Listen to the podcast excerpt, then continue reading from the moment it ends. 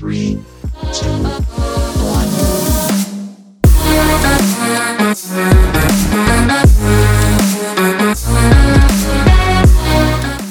welcome to Trees 3 here on Sports Tree LTD. Folks, I'm Connor Roundtree and on this week's edition of Trees 3, we're going to run through our news and notes of the week, give you our bump and stump of the week, preview the three biggest sporting events of the coming weekend, and of course, give you our MKF play of the day, along with our trivia question to get in to win a pair of NBA or MLS tickets. But we're going to get everything started off with our news and notes and down at the Valspar Championship at Copperhead. It's Keegan Bradley and Sam Burns leading the way at 12 under. The Women's Hockey Championship is back on, baby. That's right. It's been moved to this summer and it will be taking place in Canada, and the location is to be determined. Yoel Romero is out of the Bellator Light Heavyweight Grand Prix after failing a pre fight physical. Bellator is frantically looking for a replacement to face Anthony Rumble Johnson next Friday. Floyd Mayweather versus Logan Paul is booked for June 6th at the Hard Rock Stadium in Miami.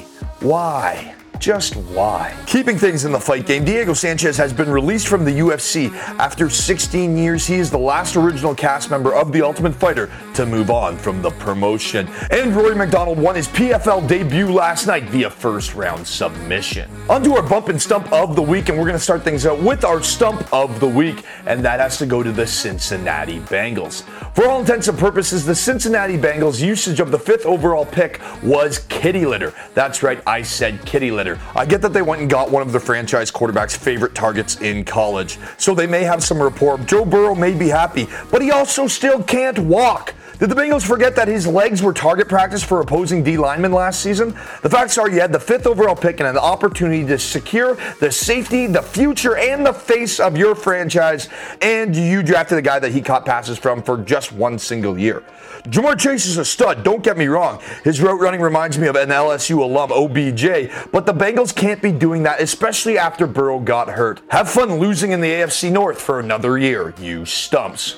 Our bump of the week has to go to the Chicago Bears and the New England Patriots. Both teams went out and found their quarterbacks of the futures, but they did it in a completely different way. Ryan Pace sold the farm to the Giants in order to secure Justin Fields. Pace traded the 20th pick overall and a fifth rounder this year with a first rounder and a fourth rounder for the 2022 draft. And hey, why not? If it doesn't work out, Pace isn't going to be around to clean up the mess because he'll be out on his ass. However, Fields is a winner. He's the second highest quarterback rated in the draft class and outdueled the top pick Trevor Lawrence in the national semifinal. Fields torched that highly touted Clemson defense for six touchdowns. The Bears have never had a 4,000 yard passer in over 100 years of existence.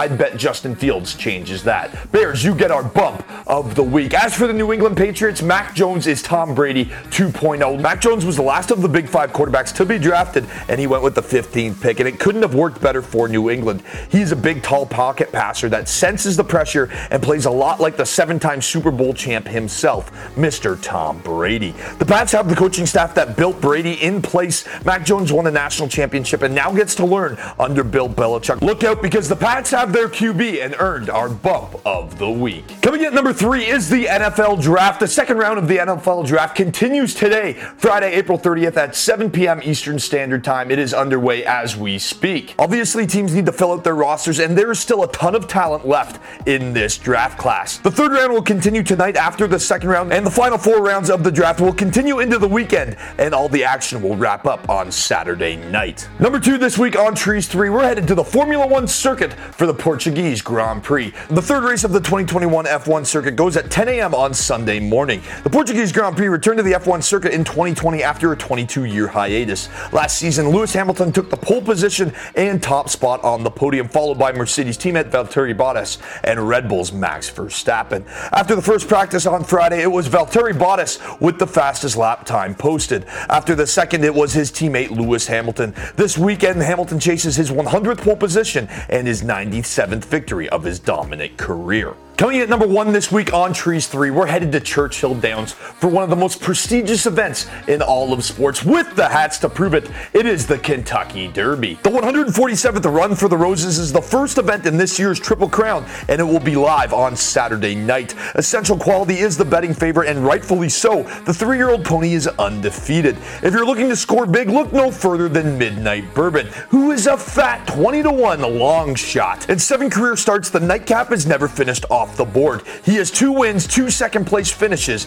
and three thirds. This pony performs, so if you want to win some money, ride the Midnight Bourbon all night long. For MKF Play of the Day, we're going to look at a UFC scrap going down tomorrow night and play a little more or less contest with it. It's Cub Swanson versus Giga Chikadze. Chikadze has landed 59 or more strikes in three out of his last five fights. Cub Swanson, on the other hand, can eat punches and he's landed over 129 strikes in two out of his last three fights. So make sure you take more on both these guys' MKF fantasy lines as they average over 12 minutes of octagon time per fight. So look for this to be a striker's dream and an all out war. For a trivia question on this week's edition of Trees 3 to get in to win a pair of NBA or MLS tickets, we're going to go back to the NFL draft and recap which NFL franchise established in 1919 has never had a quarterback throw for over 4,000 yards in a season. Folks, thank you so much for tuning into this week's edition of Trees 3 here on Sports Tree LTD. Don't forget to like, comment, and subscribe to our web app. And remember, an upgrading your subscription is an upgrading your chances to win